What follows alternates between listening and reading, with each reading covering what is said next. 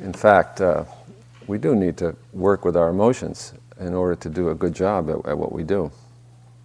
So that's what I want to talk about today how to increase our emotional skills so that we can better serve our clients. And since one of the issues that we've been raising this weekend, is particularly on our first day, was uh, how we work with confrontational situations, I want to talk today about anger. How, how, what is anger, and how can we work with anger and, and change the game somehow for ourselves? And the reason I chose that uh, topic is because uh, I've been, you know, I have a uh, conduct a weekly uh, seminar in Mill Valley, and we do different, study different texts and take up different topics. And, and this month, we, we've been studying the question of anger. So I've been thinking about uh, anger a lot. And uh, like anything else, you decide to, to look at seriously over a period of time, it becomes more complicated, more rich, and more interesting the more you look at it. And so I've been having that experience uh, considering the, the, question of anger. Whatever it is you look at, you end up having more respect for and more interest in, in as, as you go along. And so I've been thinking about the possibility of actually being able to use our anger uh, to help us have a deeper and a clearer sense of who we are and how uh, we can work with our emotions. And this uh, uh question of anger is, uh, comes after a long reflection on the whole question of emotions in general. So let me just back up and say one, one word about that. Um, you know, the, the old conventional wisdom about emotions in our culture, going way back actually to the Greeks, is that there's two different, completely different things. One we call intellect, and the other one we call emotions. And these are completely different from one another, and there's actually a firewall between them, that they don't even affect one another. The intellect is rational, it solves problems, it ascertains truth, emotion is, is messy, irrational, and it doesn't solve problems, it usually makes problems. This is the old conventional wisdom uh, of our culture. And uh, in our culture, uh, up until fairly recently, the intellect is, of course, masculine, the emotion is feminine. Interestingly, uh, in, in Asian culture, this distinction is not made. In, in, Buddhism, the word chitta could be translated as mind or heart. Either, either translation. In other words, it's a concept that includes both emotion and intellect. And in China and Japan, the same thing. Uh, the word shin, which usually is translated mind, could also be translated heart. It's because it's the same intellect and emotion. It's the, they're both aspects of uh, non physical reality. But they're not distinguished in any. I mean, there are, there are distinctions made, but in the fundamental, fundamentally, they're not distinguished. So that's the old, in our culture, that was the old conventional wisdom. It's no longer the case. Uh, many things have changed it, and, and I think maybe you could, if you wanted to put a point on a map, you could say maybe Daniel uh, Goleman's book, Emotional Intelligence, was sort of like that was the. Since then, you know, nobody can say that, that there's a firewall between these two things. Not, now we know, and I think we all agree empirically, that nobody ever has a thought without some emotional component to it and nobody ever experiences an emotion without a whole series of thoughts that are associated with that emotion. There's really no firewall between these two. And so, in today's universe, in the West and, and everywhere in the world, I think, anyone who doesn't recognize that both emotion and intellect are a necessary part of a successful life or any successful pursuit. Anybody who doesn't see that is just simply going to be way less effective and way less happy than those who do see that. It might not be any accident that this is now known at the same time uh, that in this generation that, that women have been included completely, more completely, in intellectual and professional life. It may be not a coincidence that these two things, this understanding and this sort of sociological fact, uh, have, have come at the same time. So that's so. Let me get then uh, into talking about anger. So uh, the more I have reflected about anger, the more obvious it seems that anger is a key emotion. It's a basic and key emotion. And also that anger can't really be understood without recognizing that it's inextricably connected to many other emotions. It's, it's hard to you know, tease anger apart from other emotions. It's a curious fact that, and I think most of us understand this kind of dynamic, that it's possible that we could actually be angry and not have the experience of being angry, which is an odd thing. Somebody might say, and they might completely mean this no, no, no, I'm not angry. I'm not angry at all. Of course I'm not angry. That didn't make me angry, not at all. And we look at them and we say, boy, are they angry. and we can tell, you know, not that we're mind readers, but we can see in the way that they speak, in the body language, in the details of their behavior, we can see the anger that they might not actually feel like they're experiencing. They don't feel this tremendous and sudden rush of energy. They don't feel their heart pounding. They don't feel their mind racing. They don't feel this tremendous and almost irresistible desire to lash out all these things that are characteristic of anger that we know about. They don't feel these things. And yet, we can see, oh boy, they're really angry. So that's odd, you know, that you can be angry and not feel angry. And it's also odd that the converse can be true. That we can feel all the associated uh, feelings that go along with anger and not actually be fundamentally angry. In other words, we can have we can actually be feeling something else that the anger is covering up, like fear or frustration. some, some emotion that we have that we are unwilling or unable to face. And so we get around facing it by covering it over with anger. But it's actually not the anger, that's the root emotion. So that's interesting too. And, and the point uh, of this is that you can't really separate anger from other strong emotional states. That anger is an important and, and maybe a key part of a complex of difficult and uncomfortable emotions that we have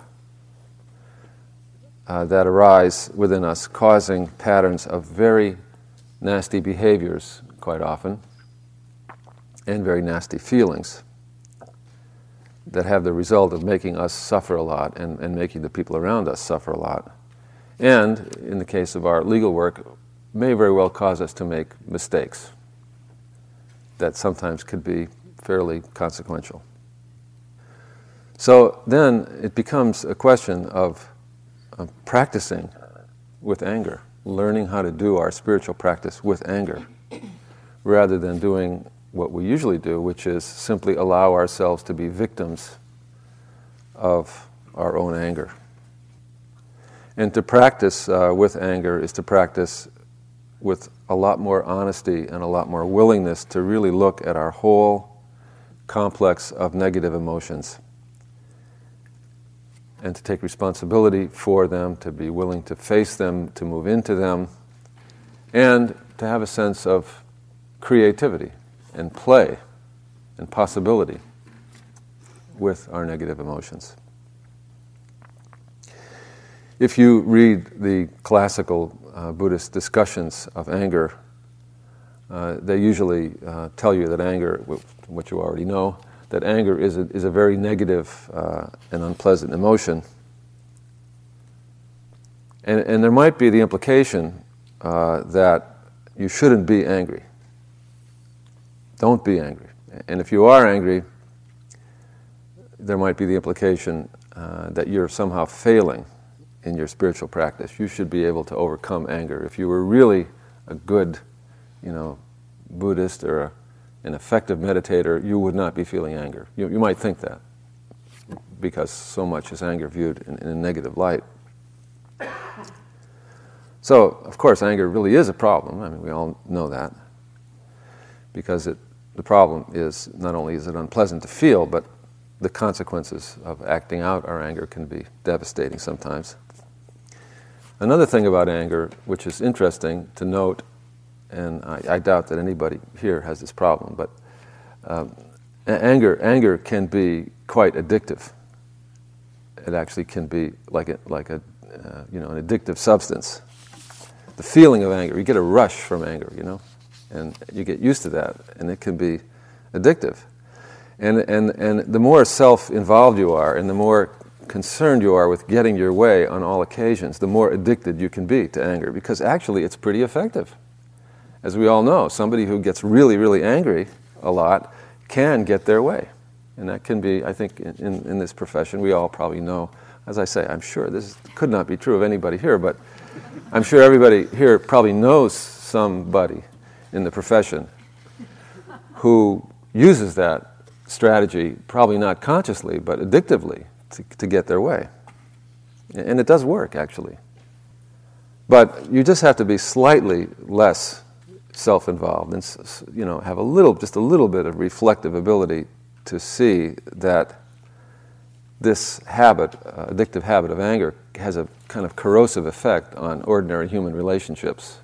And usually, people who are that way don't have a lot of like really good friends, or even family members that like them all that much. so you see, well, you know, okay, I'm getting my way, but what is the cost? So you don't have to be too, you know, brilliant a person to see maybe that's not such a great idea. Maybe it's better not to get what I want on every occasion in this way, but rather to have more satisfying, more real human relationships. And then the other thing about this addictive quality of anger that we, I think we now know is that it's literally just like if you get addicted to alcohol, it's toxic. Being addicted to anger is just actually probably just as toxic, possibly more toxic than the addiction to alcohol. I remember when I was a kid, I had a very close friend, and his dad was uh, addicted to anger, and he would get angry all the time, and you could tell he couldn't help it. You know, he he would just fly into a rage without, you know, you you never know when, and and it was really, I mean, we all knew this about him, and when my friend and I were about 10 years old, his father, who was maybe in his early 40s, dropped dead from a heart attack. And probably, I mean, he was killed by anger. So nowadays, uh, in those days, you know, we didn't, we didn't know this exactly. Although I think people even then felt, yeah, we think maybe Ben died from being so angry all the time. Now we really know this and so when people have that kind of anger, we say, you know, that's a problem. Get some help because we know that now. So anger is, is literally toxic in its extreme. So it, it is a problem. But uh, possibly there is a way to use anger uh, in, in, in a way that's more wholesome than this. Because don't forget, anger is a powerful emotional energy. And if it could be channeled somehow, if it could be purified somehow, it could be beneficial. If we could figure out how to have some purchase on our anger and how to manage it so that we didn't become constantly victimized by its irrationality and its destructive power. Somehow we could purify it and channel it. Maybe we could use our anger to, as an ally to help us have the energy, you know, and the, and the, and the, and the strength to, to work for the good. That's possible. But that's not what I want to talk about. That I want to talk about another aspect of anger that I think is really important and really useful. And that's the fact that, that anger is information. Anger tells us who we are, and it tells us what's on our mind and what's in our hearts. It's a bit analogous to uh, physical pain. Physical pain is not something we want and not something pleasant. It's difficult. But physical pain has its positive side. There's a reason why the body has a response of pain. That's because pain is the way the body protects itself. And pain is the way that the body indicates something is wrong, and it's wrong there. So it's very helpful. You know, when we have a pain, we go to the doctor. We go to the doctor, maybe we're lucky we get fixed. If we didn't have the pain, we wouldn't go. So, in that sense, the pain is very useful. And anger can be an indicator in just that same way, telling us, aha, if you pay attention here, you know that right here is where something needs attention. Right here is where something needs investigation. If we're angry, it's because we have been thwarted or frustrated or afraid in some way. And it's possible that we would not know that. We wouldn't understand that unless we felt the sting of our anger. And maybe we need to know that so that we can turn to that area of our experience and we can shift, and that's how we can grow and change. So when you think about it, it's really true, I, I believe, that all the things that bother us, that make us afraid, that frustrate us, that, that really goad us, all those things tell us that it's the time, it's an opportunity to learn something more, to grow, to change, to be different and, and a bigger person.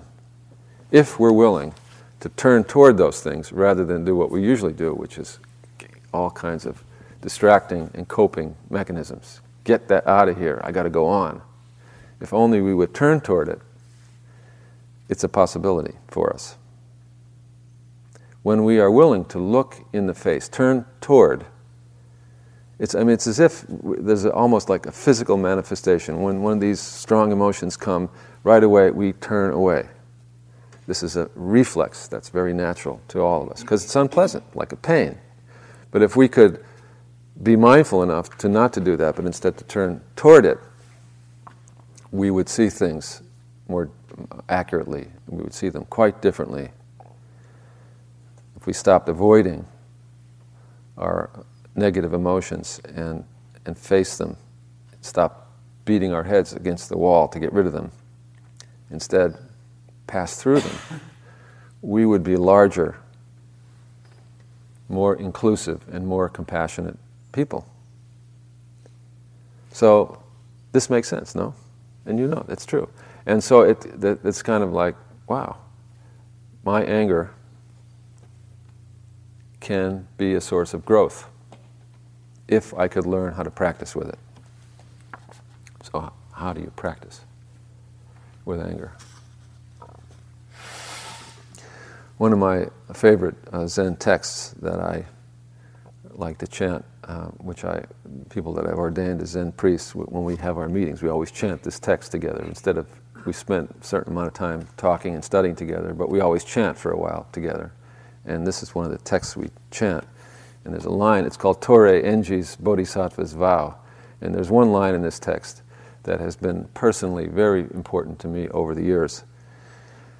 And the line goes this way uh, Then in each moment's flash of thought, in each moment's flash of thought, there will grow a lotus flower. In, in each moment's flash of thought, there will grow, grow a lotus flower, and each lotus flower will reveal a Buddha. In every moment's flash of thought, there will grow a lotus flower, and each lotus flower will reveal a Buddha. And, and the reason why this line is so important to me is because uh, uh, used to be, I used to practice uh, Zen in Hawaii uh, with a really great Zen teacher who taught there, and I would go to Hawaii once a year for a retreat, and they would chant this text in the retreat. And one time I was there, and I had a big insight about this line that I've never forgotten. And this is, uh, as a you know, footnote here, is that this happens. Maybe it happened to, to many of you, maybe all of you in this retreat. Somebody said one thing, one phrase that you really understood for yourself, and you'll never forget it, and it will be a touchstone for you for your life. And this was the case with me with this, with this line. And I realized, just you know, very viscerally, how true this is in my experience in that retreat. I saw this is really true.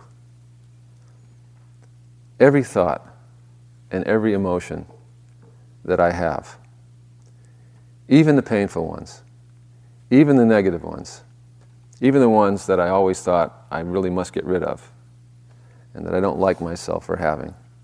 Everyone was capable of growing a lotus flower.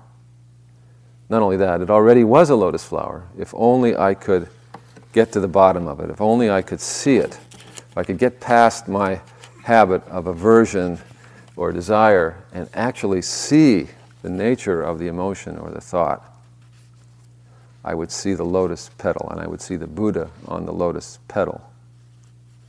Every thought, every emotion, without exception, has something valuable and worthwhile to show us. Every thought, every emotion is something to be grateful for. Because if you could really see it, really be with it thoroughly, you would see, you would see the Buddha in it. And that's true also of our anger.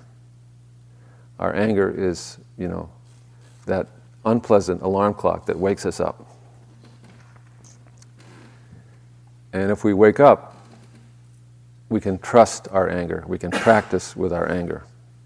And, so I've never forgotten that moment of, of insight in that retreat, and it's been with me ever since. And since then, I know that I can trust whatever arises in my mind,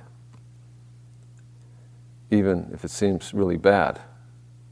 I know if I just stay with it and look a little more deeply, I'll get the message. So I don't really have to complain to myself about myself. I can accept whatever comes with patience and the faith that if I don't allow myself to be pushed around by my thoughts and feelings, I will eventually find the Buddha at the end of the lotus petal. So Thich Nhat Hanh, everybody knows about Thich Nhat Hanh. Uh, he has a book which I recommend, which is called Anger. So you can you can get it, I'm sure, anywhere. And I'll kind of uh, try to summarize in my own way uh, what he teaches in that book about how to work with anger so that you can see uh, the Buddha in the anger. In, in uh, one of the versions of Buddhist psychology, in which uh, eight consciousnesses are described, eight aspects of mind are described. Uh, the, the, the, eighth consciousness is called alaya vijnana, which is uh, that word alaya is usually translated as storehouse consciousness. And to make a long story short, that consciousness is similar, but n- certainly not identical, to Western concepts of un- the unconscious. There, there are crucial ways in which it differs, but never mind about that. You get the idea. So in the alaya, there are latent seeds, what Thich calls seeds, or tendencies that don't bother us at all and we don't know they're there until something in the present moment of our living activates them. And all of a sudden, we find ourselves in a tremendously reactive mode, acting out sometimes compulsive and primitive behaviors that surprise us, as if we were in the grip of something beyond our control, which in fact we are. So that's what, in, in, in his book, Anger, Thich Nhat Hanh calls these latent uh, seeds or, or tendencies. He calls them internal formations. And he compares them to sort of toxins that can get lodged in places in the body that need to be, you know, massaged and worked with so that they can begin to flow and then run through the body. So he talks about, you know, different medicines you can take for the physical toxins. You can get massage, and that helps to make things move. And, uh, and, and the method for doing the same thing, you know, emotionally, so that these internal formations can move and flow and eventually pass through the body and the mind, the method is, the massage, you know, of the heart and mind is mindfulness. Now, if you read this book, Anger, you will be astonished uh, by the tremendous claims that Thich Nhat Hanh makes for the transformative power of mindfulness to, to you know, eliminate intransigent emotional knots, not only in people but between people. And he tells a lot of stories. And Thich Nhat Hanh, I'm sure, is not lying. So he tells stories about, you know, people who have, you know, 25 year long horrible relationships which are transformed after one hour of mindful breathing and conversation. so uh, he's not lying. But it may be that you have to be in his vicinity for these things to work. For these things to work that well. For, for those of us who are, are not in his vicinity, or have only occasionally been in his vicinity, I, I warn you, it may take longer. and, and my experience is that it does usually take longer. And, and it's more difficult than he, than he says in, in his book. Like I, I say, although we should all have a Thich Hanh in our house, you know, but in, the case, in the case that we don't, we probably need to admit that it takes a little longer and it, and it may be uh, more difficult than he seems to indicate. At the same time, though, I, I, am absolutely sure from my own experience that what he says is, is really true. And I think the reason why we find it so difficult and why it doesn't seem true to us is because, I mean, think about this. Think about how much faith we all place. Um, not that we think of it this way, but it really is true how much faith we all place in our intellect and our will. This is what we really have faith in.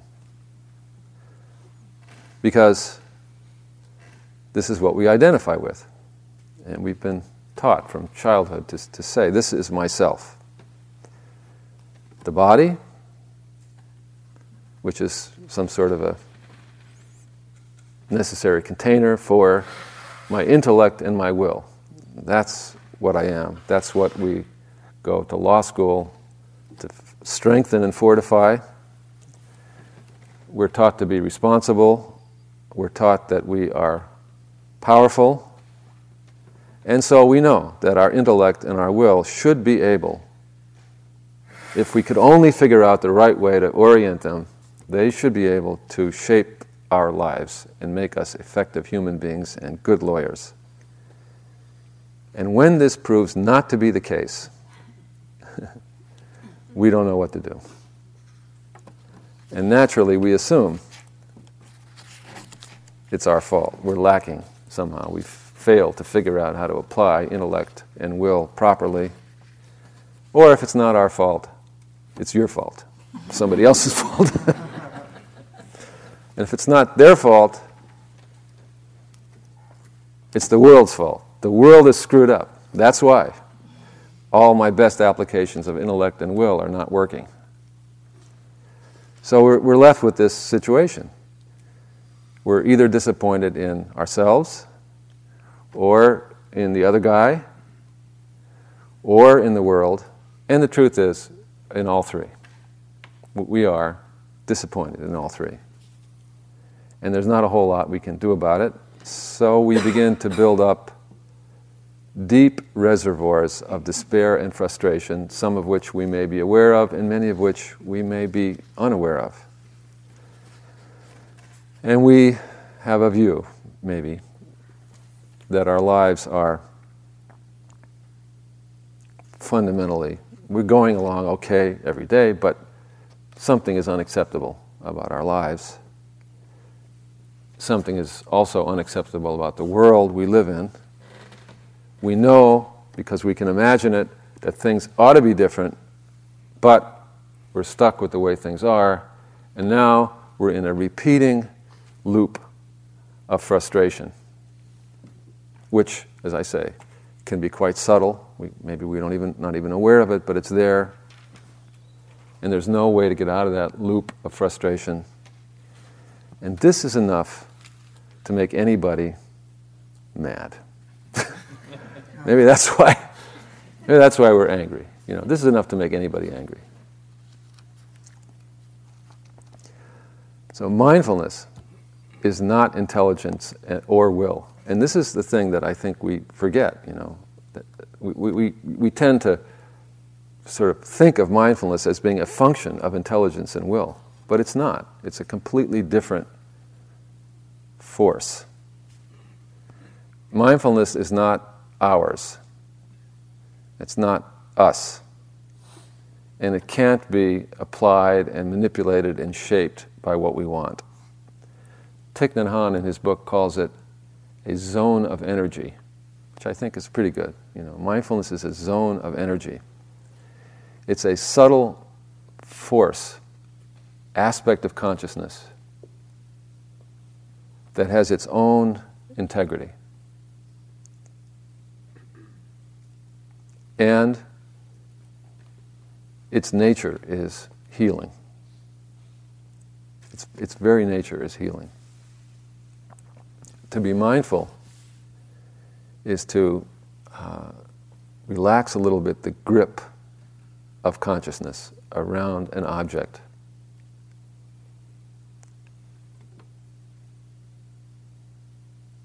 To let consciousness be more open in relationship to the object in front of it. Another way of saying this is, is to bring a quality of presence to bear in relation to experience. A quality of presence that is, again, by its nature, without desire or judgment, but has a nature to be curious and permissive with the object. Mindfulness is like turning on a, a soft light that illuminates what's there with honesty and sympathy. And this is why, so it's kind of subtle, you know, what, how to, how to, how to have mindfulness, how to allow mindfulness to arise and not to suddenly grab hold of it. As soon as we grab hold of it with will and intellect, it's not really mindfulness anymore. It's a kind of a self consciousness, which we can use to make things even worse for ourselves, you know? So, how do you train yourself to allow that light to just turn on. And that's why we're meditating. I mean, it's easy to forget that, that meditation, we, we think of meditation as a pleasant vacation on the cushion. And that's why we deny it to ourselves so often. Who has time? Gee, it's great. I mean, I had a great time at that retreat, but geez, I got things to do. And, and, and, it would, and, and I really enjoy it, and it's good for me, I know, but who has time for that? But if we understood that, that what we're doing on the cushion is we're training ourselves outside the vicinity of intellect and will in mindfulness, when we practice being aware of the body, returning consciousness to the body, when we practice returning consciousness to the breathing, when we practice being mindful of thoughts and feelings that are arising and passing away. we're training ourselves in a quality of presence that is very, very subtle.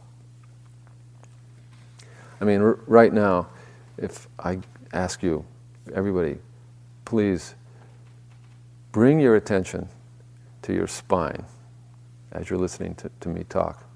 Switch your attention from whatever it was on and bring it to your spine. You can still hear my words if you're aware of your spine from the bottom up to your neck. The difference between being aware of your spine and not is pretty subtle. And yet, that little subtle difference, to be mindful. In other words, the difference between being present and not present with something is very subtle. Way more subtle, for example, than the difference between being asleep and being awake. You can tell the difference between, you know, now I'm asleep, oh, I woke up. But the, but, but the difference between being present with the body and not being present with the body, you're still there, you know, either way. But the difference is subtle. And so you have to train yourself to notice that difference and be able to apply it anytime, not just when you're meditating, but anytime. And you can't really learn how to do that anytime unless you have a regular practice of meditation. But the difference, so to know the difference and be able to apply presence, apply mindfulness, that difference makes a big difference, even though it's subtle. So, it's really interesting and powerful fact of life that the most radical changes that you can make in your living depend on these most subtle distinctions of mind that are, can almost be unnoticeable. So you train in awareness, in presence on your cushion, and then you get up from your cushion and you continue the practice of awareness all the time awareness of what's inside oneself, but also awareness of what's going on around you. It's not just an inner awareness, it's awareness of everything within the field of consciousness, which includes emotions, thoughts, feelings, sensations, visual things, intuitions, other people, the trees, the sky, everything. So rather than doing what we usually do, which is being entirely absorbed with what we want, or distracted by emotions that we do not even know we're feeling. This is what usually is going on. You know, we're usually in any moment of consciousness concerned with what do I want right now, and a whole lot of our attention is absorbed with emotions we do not even know we're feeling. Instead of that, if we could just pay attention and just be present and be willing and interested to see more widely and more openly just what is happening. Our seeing changes what we experience, and it changes how we behave. And eventually, as in that quote from that mountain climbing guy that James read us, astonishingly enough, it does change what begins to happen to us. And this is the, the miraculous part. So Thich Nhat Hanh gives us in his book a little plan for how to work with our anger. And it's very similar, if not identical with different words, to what James taught us uh, yesterday. Rain, R A I N. Here's, here's Thich Nhat Hanh's version of this. It begins just the same. When we're angry, and this could be true, we could practice the same way with any of the negative emotions, or positive emotions for that matter. When, when we're angry, we recognize our anger as anger. Rather than doing what we usually do, which is leaping as quickly as possible over the anger to blame, or over the blame to action. Ouch. Instead of doing that, we take a step backward. We take one step back and we allow ourselves to pay attention to the actual feeling of anger and we recognize it as anger. And it might be a good technique to, you know, if it's available to you because you've trained in it, to touch in with your very good friend who's always with you and will always be helpful to you, your breath. Take a step back and breathe. You can do that now. Just see what that's like to take a step back at any moment and breathe. And allow yourself to look and see what anger feels like, what thoughts and emotions are associated with, with it, what feelings are coming and going, just to look and see. And that's all. You don't have to make the anger go away.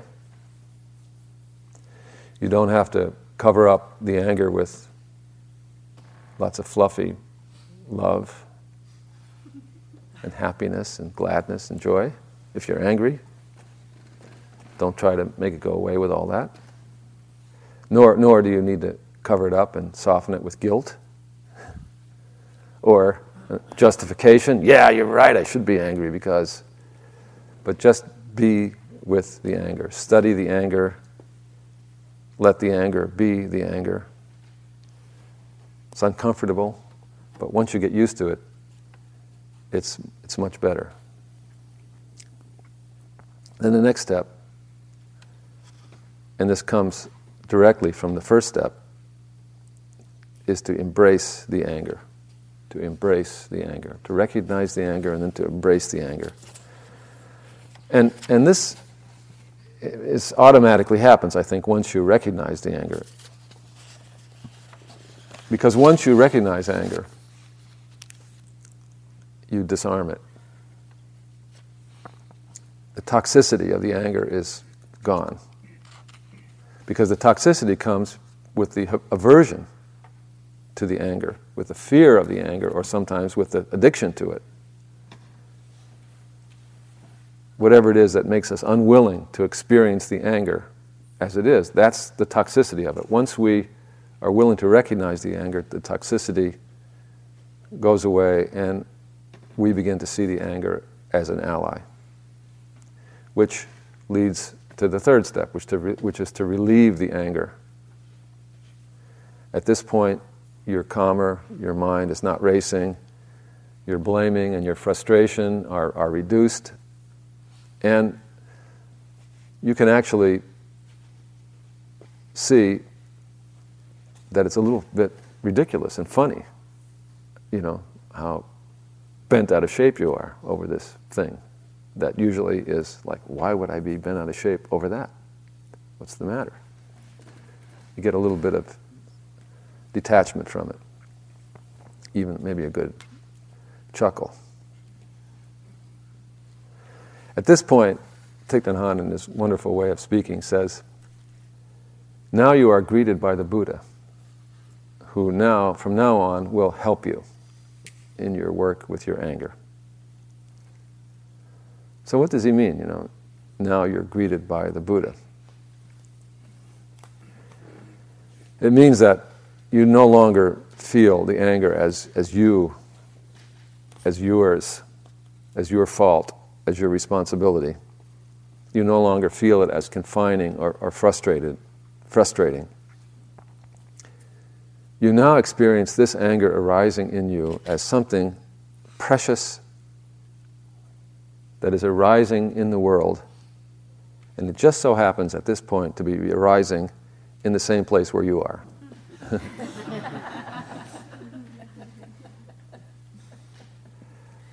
and, and that it's arising in that place for some reason that you would be interested to understand. In other words, you have at this point expanded yourself to include the Buddha within you, the awakened point of view that we all, every human being, by virtue of being a conscious being, has this that's one of the qualities of consciousness, is that it has this awakened nature, which is usually not available until you expand the container a little bit. And then it becomes available to you and it begins to guide you. And with that guidance comes uh, this the final stage that he delineates called which he calls understanding and transformation. Because then you understand why the anger has arisen in you at that point. And you learn something new about yourself and about others. And more or less, what you learn is compassion, sympathy. And so, within yourself, or between yourself and another, it turns out that anger is something very poignant and very valuable. Because anger, if you practice with it in this way, actually brings you closer, more intimate with yourself, and more intimate with others. Anger actually is a force that will deepen intimacy if you know how to practice with it. And if you've ever had the experience of getting angry at a friend, and instead of letting that anger fester, have dealt with it with loving kindness with that friend, you know that anger can bring you closer together and make the relationship uh, more beautiful. So this is the this is the possibility, and and I think that uh, this explanation uh, of Thich Nhat Hanh's and and of James's yesterday, which was so similar, is not that hard to understand.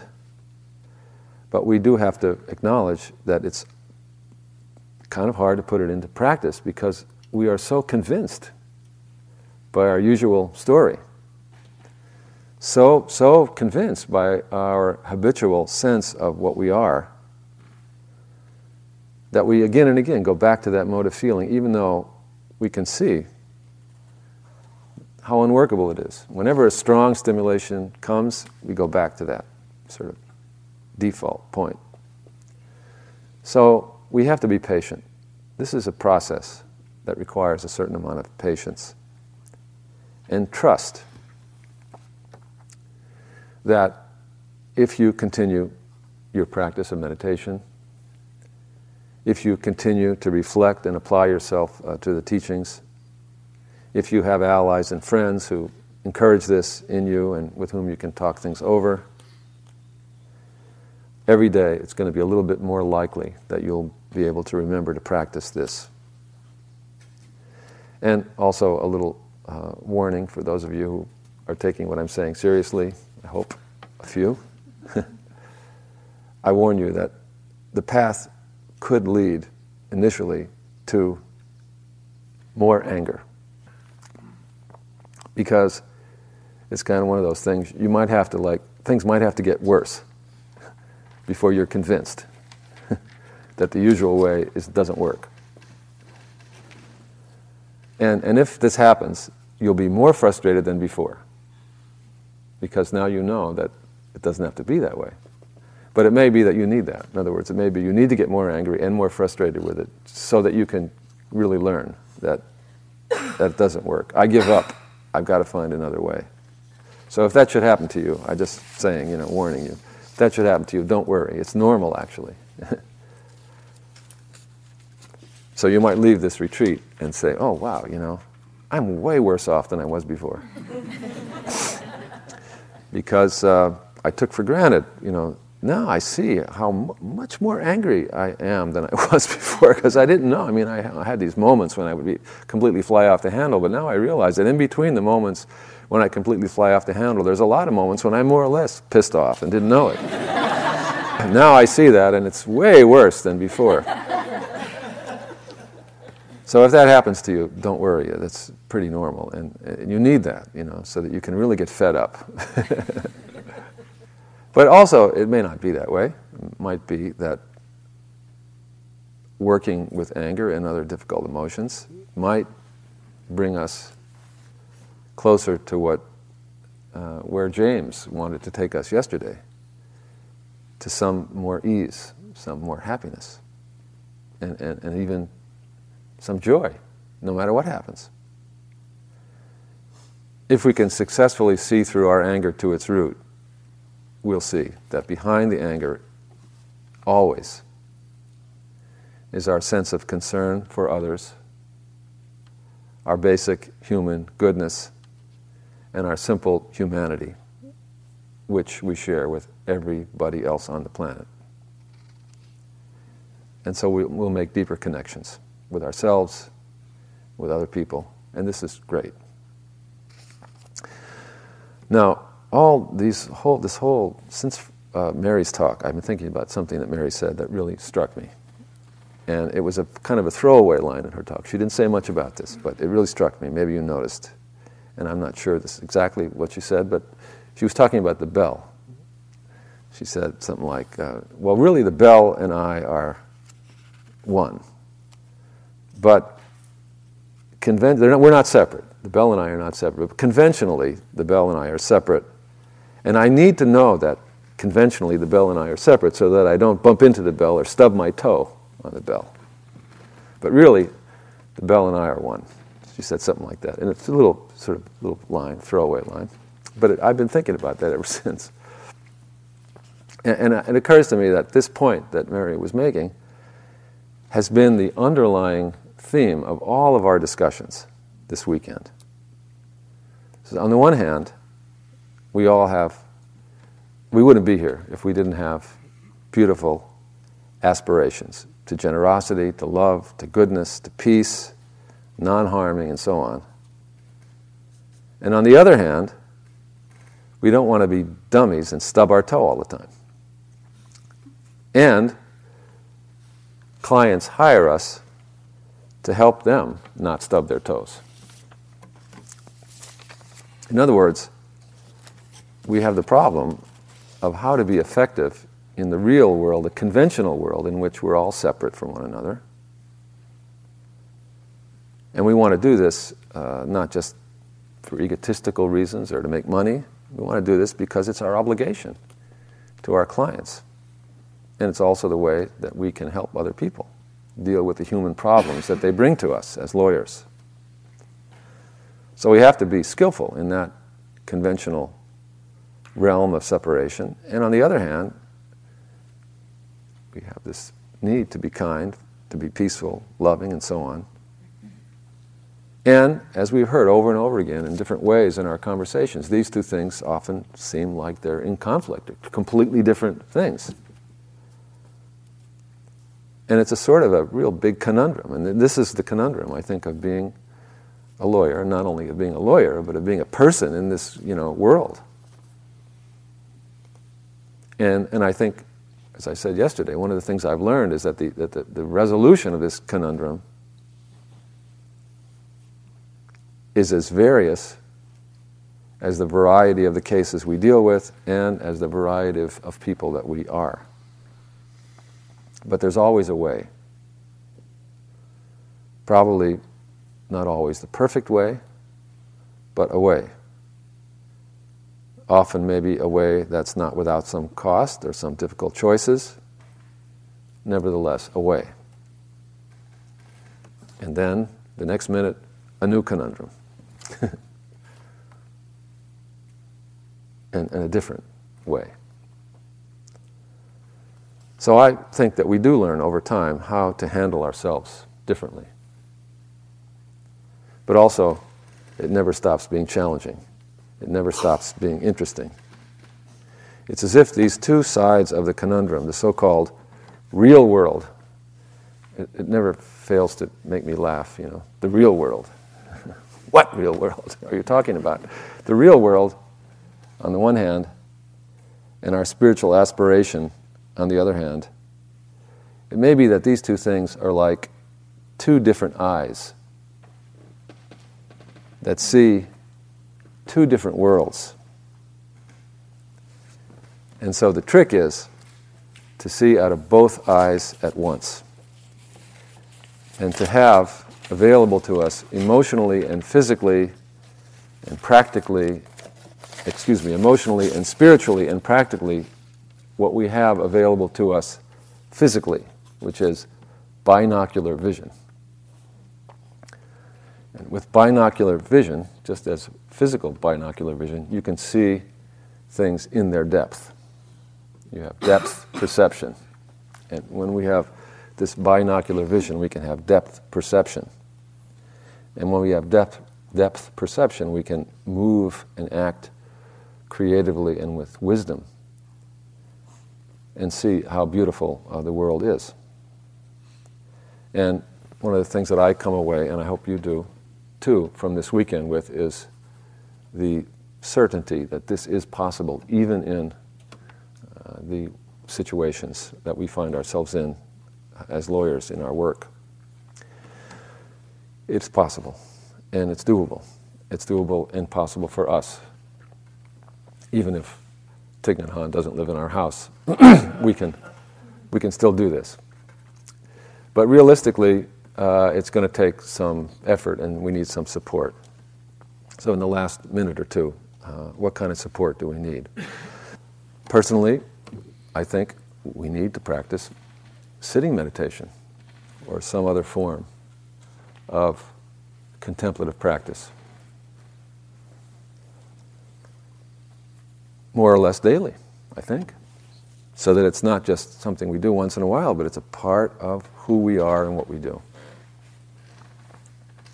Somebody gave me a note and said, Could you give, give us some pointers about how to actually do this? Because it's, it's a good idea and I want to do it, but I can't seem to get myself to do it. How, do, how, am, I gonna, how am I going to do it? Well, um, one thing that I uh, have realized is that um, uh, you can, it's the, sitting, I think it's best to sit in the morning because before you have a chance to realize you don't have time to do it. Because when the day goes on, you, you, begin to realize, oh, I don't have time for this, no way, you know. But if you catch yourself first thing in the morning before the day starts, you don't think that yet, you know, you don't realize that yet. So I think it's better to sit in the morning. Uh, and so you have to get up a little earlier. But it doesn't start when you sit in the morning. It actually starts the night before. The night before, when you go to bed, you have to, when you, as you're falling asleep, you set your alarm, and you look at the alarm and you say, "Yeah, I'm setting my alarm." For and then you go to bed, and and then as you're falling asleep, you say to yourself, "I'm going to get up tomorrow morning, and sit." And then you and then you ask yourself. So that's one thing. And then you say to yourself, "Really?" And then you have to answer yourself. And if, and if the answer is, well, not really, then you might as well you know, get out of bed and turn off the alarm and don't kid yourself because it will be corrosive to your spirit if you really don't mean it, but you set the alarm and you don't get up. So ask yourself, really? And if the answer is really, and the answer is yes, really, you will then get up and sit. So I ask you, you know, literally practice that questioning before you go to bed. And then get up. And my advice is people don't all do it this way, but this is my favorite way is get up, put some water on your face, rinse out your mouth, and before you know what you're doing, literally, stumble into your place where you're going to sit and sit down. And you can find online a little meditation. I think they have such things nowadays. Meditation alarm clocks that set it for a certain amount of time and then it goes ding, and then the meditation's over. so you don't have to look at the clock and think about it. So that's, that's my advice. And uh, it's really important to do that because the rest of the practice is much more difficult, if not impossible, without some training, just daily training in, in mindfulness. So that's one thing we all need, I think. we also need a group, a support group, so, uh, wherever you are, is, is there a group of uh, meditators that you can sit with? And, you know, I think that there are far more meditators and groups of meditators than you would ever imagine. And that wherever you live, I don't care where you live, somewhere nearby there's a group. And ideally, actually, the ideal thing would be uh, to meet also, instead of or, or in addition to, with a group of lawyers who are meditating so that you could create for yourself what we have in our working group to sit together and then have a discussion about how to apply uh, this to your practice. And so you could experiment with constituting a group like that in your area. So that's the second thing I think we need. And the third thing I think we need is we need some intensive meditation. We need, probably need to go to some retreats once in a while. Retreats like this one, where uh, law is. Can I drink some of this water? I don't know whose it is. Is that okay? Yes, that was Sati's, I'm sure. Yeah. Thanks. My throat is. So the, the daily sitting is much reinforced by the retreats. So I think to make up your mind that once a year, whether it's a long weekend or a longer retreat, that you'll go to a retreat and realize how important that is. And again, you won't have any trouble finding a retreat that will suit your schedule and your needs and your preferences. Spirit Rock has got millions of retreats all the time. If you're from the East, there are retreat centers there. There's IMS and, and other retreats. Mary does retreats. I do retreats. Everybody does retreats. No problem finding retreats. So you have to do, do what we do, you know. You, you get your calendar and you put it in your calendar. If you can do a lot of smaller retreats, that's good too. One day retreats are also good. But figure out what's right for you and, and, and make that commitment to yourself. Then there's about 10,000 things you can do every day in your daily, in your work. I'll give you a few of my favorites. You've probably heard of these before. I'm sure that there's numerous such lists everywhere. You look online in books everywhere and so on. But just something as simple as have a, a, an ironclad practice that whenever the phone rings, take it as a meditation bell. As you put out your hand to get the receiver, take a breath. Remind yourself in a minute you're going to be encountering a human being, a person like yourself. Remember that when you breathe. And that will change every phone conversation that you have during the day, and that will make a big difference in, in the way you, you experience your life. Another thing is whenever you walk, anytime you walk, anywhere, always do walking meditation, always. It doesn't have to be sl- real slow, but whenever you walk, you know, anytime, like, you know, people say they don't have time for meditation. And then I say, well, well do you ever go to the bathroom? Why don't you walk from your desk to the bathroom mindfully? Pay attention. Why don't you say, aha, I have to pee. Good. Mindful. Walking to the bathroom is a moment of refreshment, a moment of meditation. Even the act of, you know, whatever it is you're doing in there is an act of meditation. Oh, what a relief. What a joyous thing. Get rid of impurities. Start fresh, you know. Get up, walking back with mindfulness. Why don't you do that?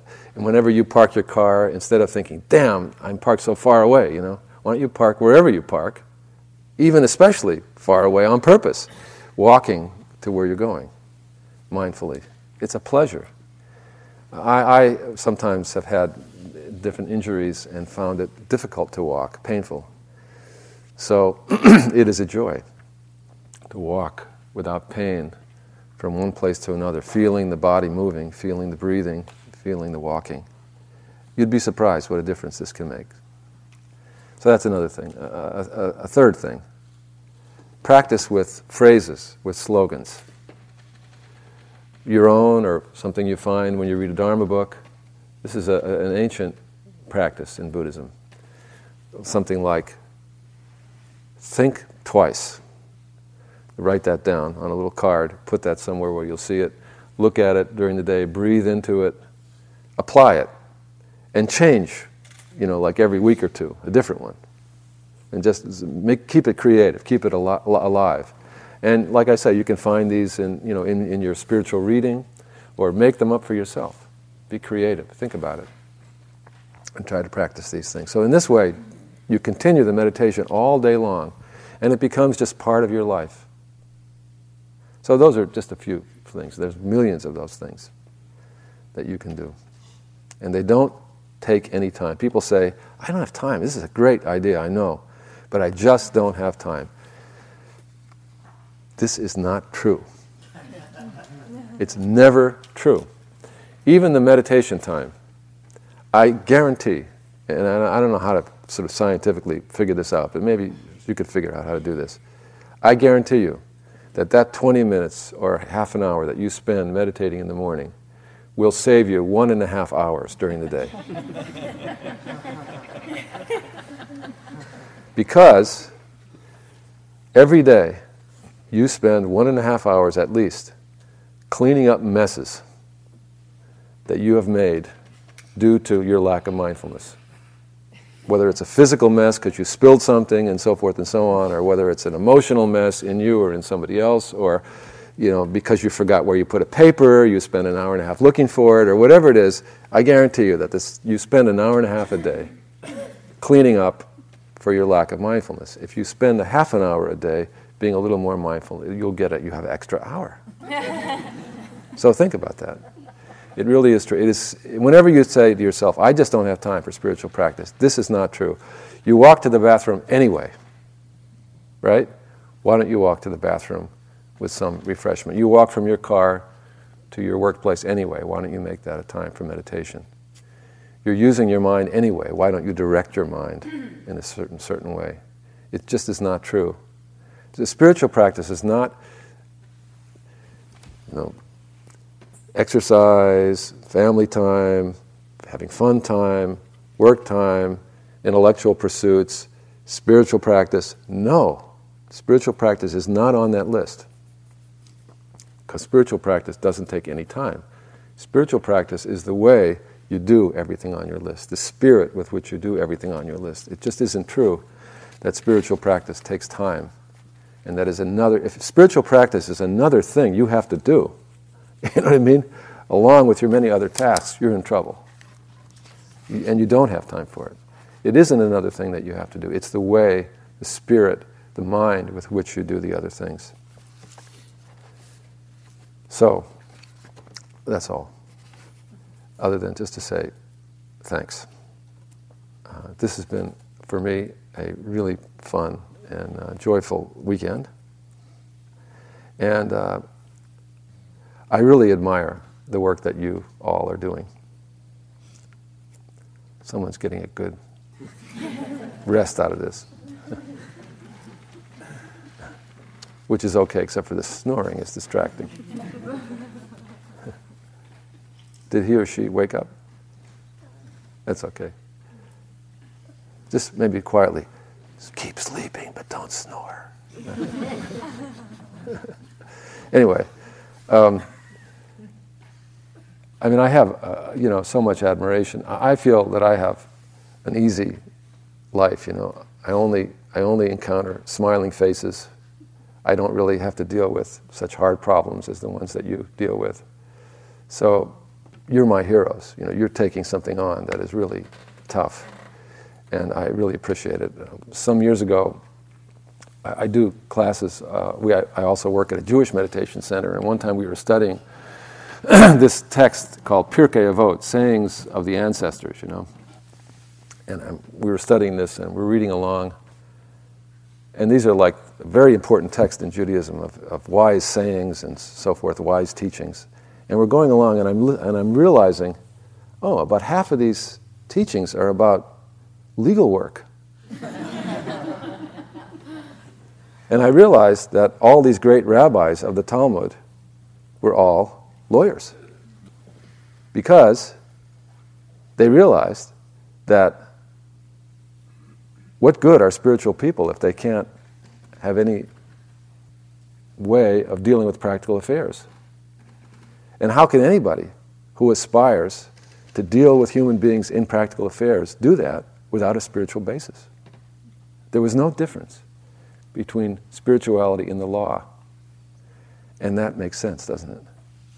So I admire you for, you know, taking up this human conundrum.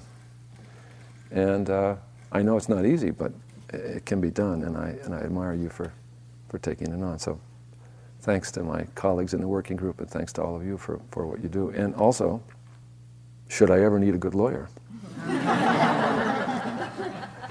I know where to go.